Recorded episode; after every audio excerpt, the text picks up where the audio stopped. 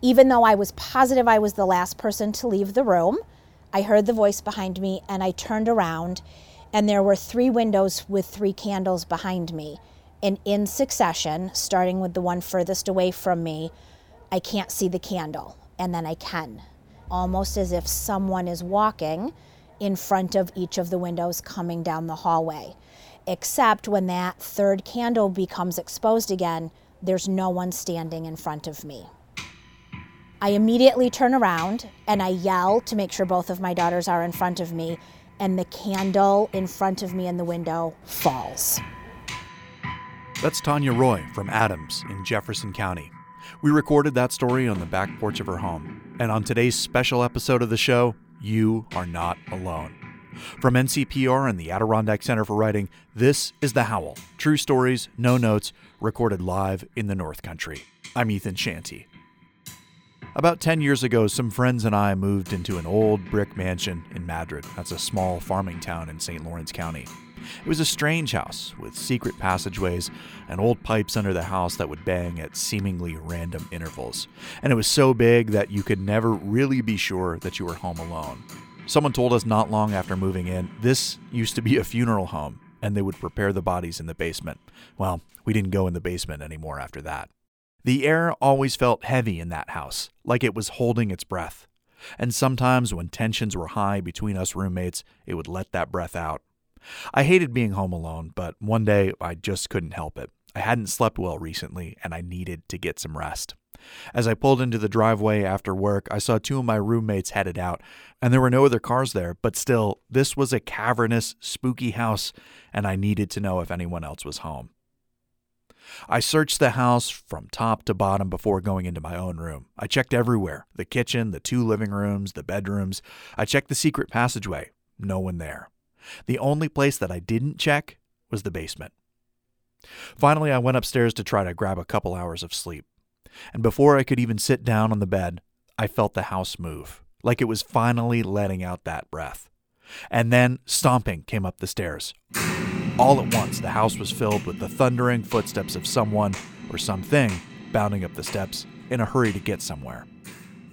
I called out, Hello? And nothing. I tried again. Hello? Still nothing. The house was quiet again.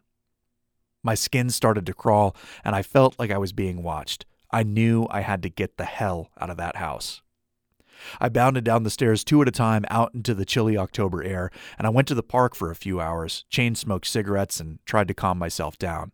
Who had just come into my house? I could only bear to go back when I knew that one of my roommates would be home well after sunset. I walked into the kitchen where one of them was preparing dinner. Hey, they said, you just getting in? Yeah, I went to the park, walked around for a little bit. Oh, he said, I heard someone walking around. I thought you were home this whole time.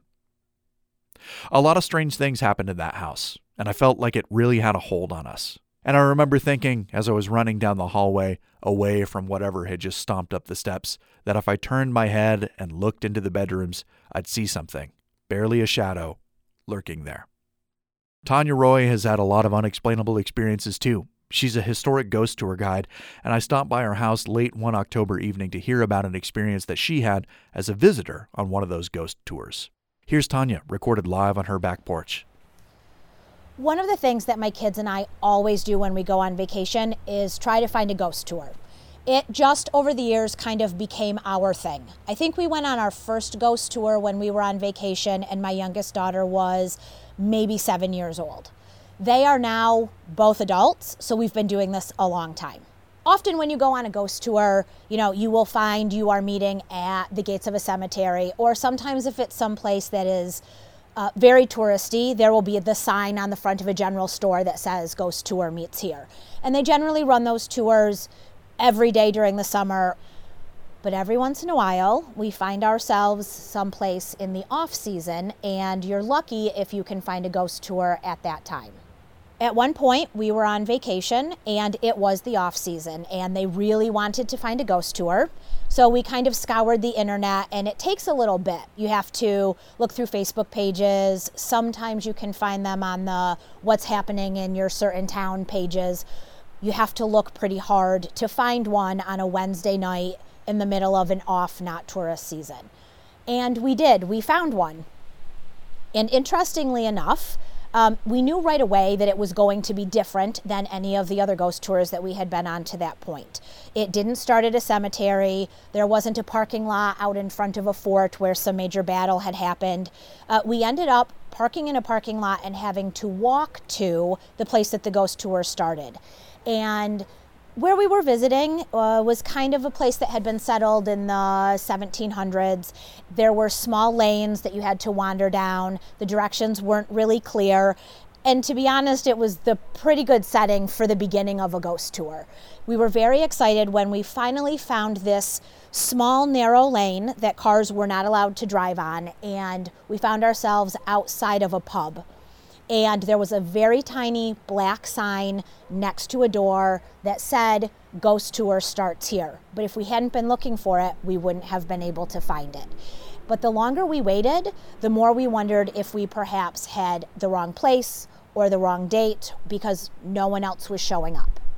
And so I said to the girls at one point, I'm going to go inside and see if someone can tell me what's going on. And although they were teenagers at this point, they both were freaked out enough that they were, said, Nope, we're coming in with you. And the three of us went inside and they said, Nope, you are right. Just wait outside the door. The ghost tour will start out there. And so we went back outside, and lo and behold, in the minute and a half that we had been inside the pub, there were probably six or seven other people outside waiting. As we started walking, we realized that we were visiting places across the street from this one particular block that the pub was on. And it didn't go very far. So the ghost tour starts out and we cross the street and we're in a cemetery. And she encourages us to take pictures and see, you know, if there will be orbs in the pictures or if we can feel anything when we get close to any of the tombstones.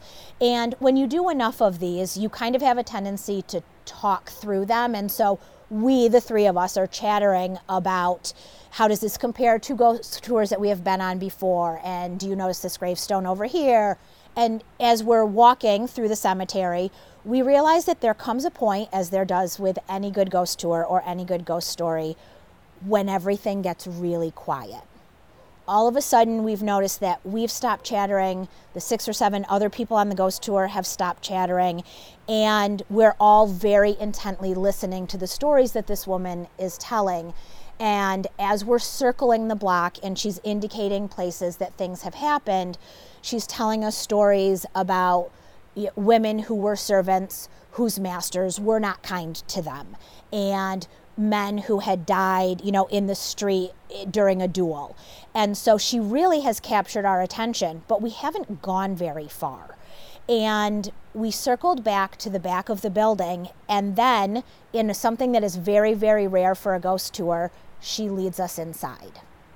So, this is a building that was built in the 1700s. It has a very narrow staircase that leads up to a second floor. And she starts telling us how at one point this was a boarding house.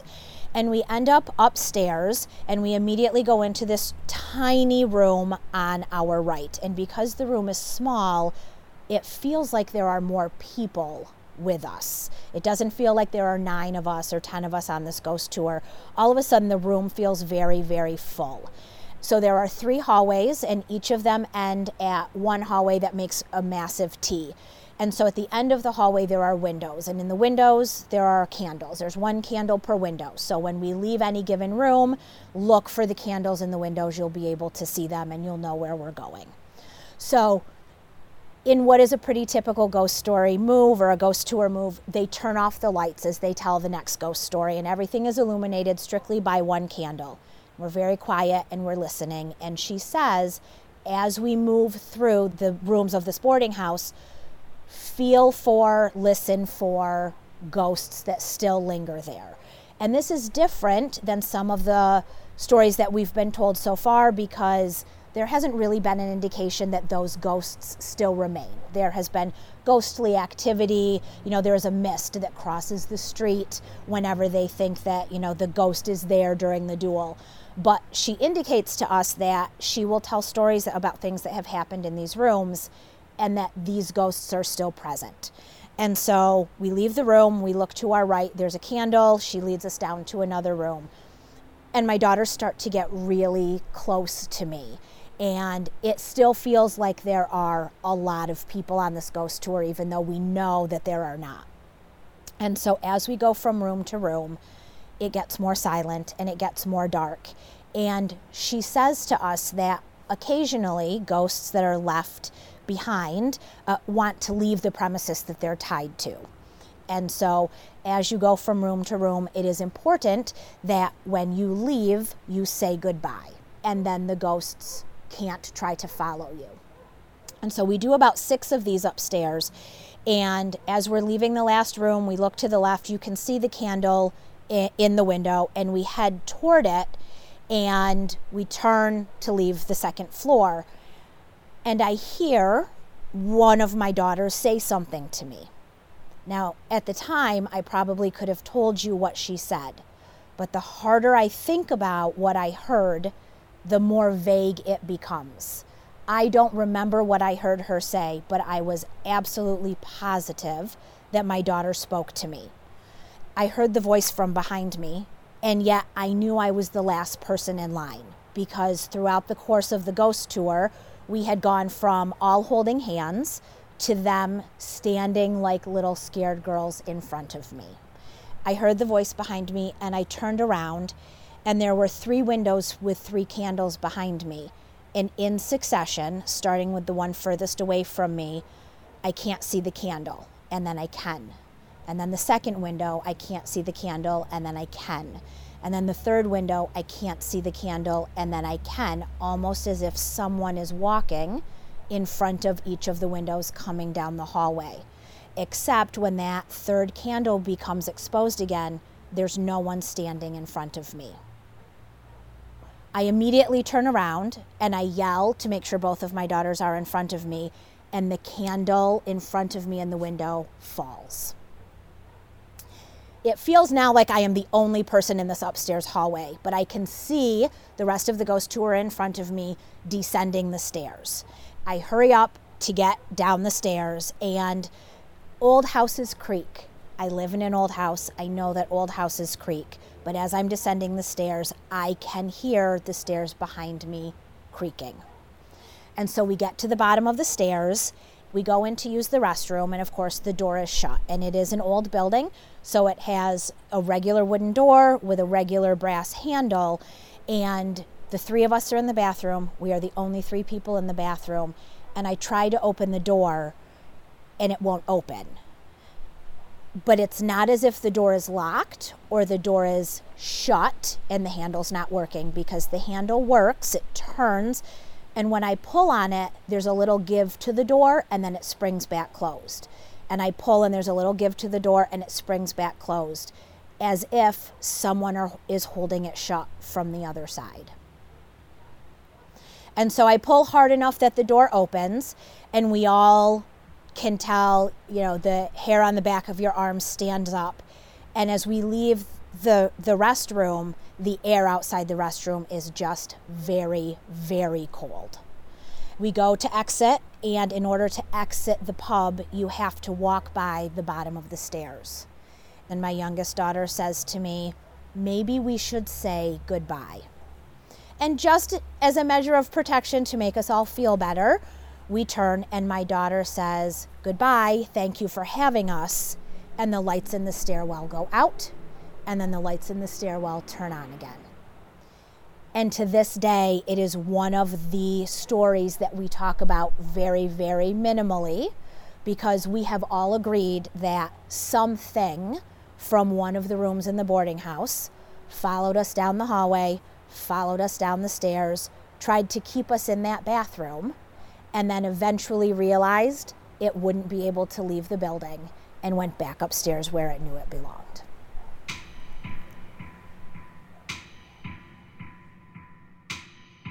That's it for this special Halloween edition of the Howl Podcast. Season 2 drops in January. Thanks so much for joining us, and thanks to Tanya for the story. And remember, make sure that you're alone in the house before you turn off the light. The Howl is written, produced, and edited by me, Ethan Shanty, with editorial supervision by David Sommerstein. Doyle Dean is our production manager, Bill Hanel is our digital guy, and Caitlin Kelly handles our social media. Music on this episode is by Tree with a Gun from Ilion, New York. The Howl is a co production of NCPR and the Adirondack Center for Writing in Saranac Lake. You can find more episodes and support the program, plus find out when we're going to be telling stories in your hometown by visiting ncpr.org/howl. This is NCPR, North Country Public Radio.